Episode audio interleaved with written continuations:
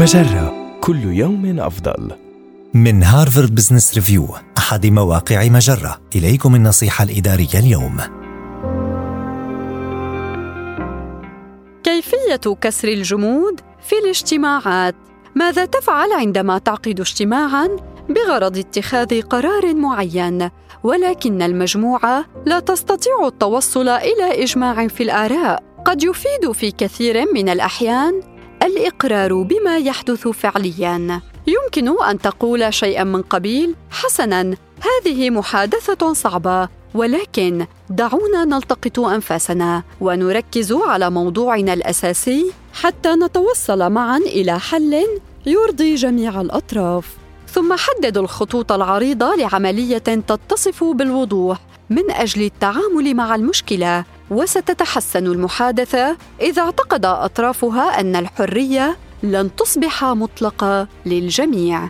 حاول أن تستخدم سبورة بيضاء لتسجيل النقاط التي ذكرها المشاركون لكي تسمح للجميع بمراجعة ما وصلت إليه المحادثة حتى الآن والتفكير فيما إذا كانت هناك حاجة إلى معلومات جديدة.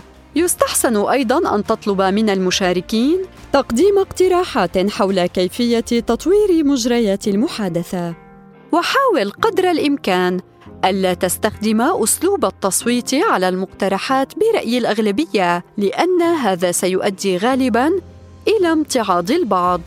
وايا كانت العملية التي تستخدمها ذكر الجميع بأنكم تفترضون حسن النوايا. وحافظ على مراعاة اللطف والرقة في الحوار واحرصوا على أن يستمع بعضكم إلى بعض هذه النصيحة من مقال ماذا تفعل إذا وصل النقاش إلى طريق مسدود أثناء الاجتماعات؟ النصيحة الإدارية تأتيكم من هارفارد بزنس ريفيو أحد مواقع مجرة مصدرك الأول لأفضل محتوى عربي على الإنترنت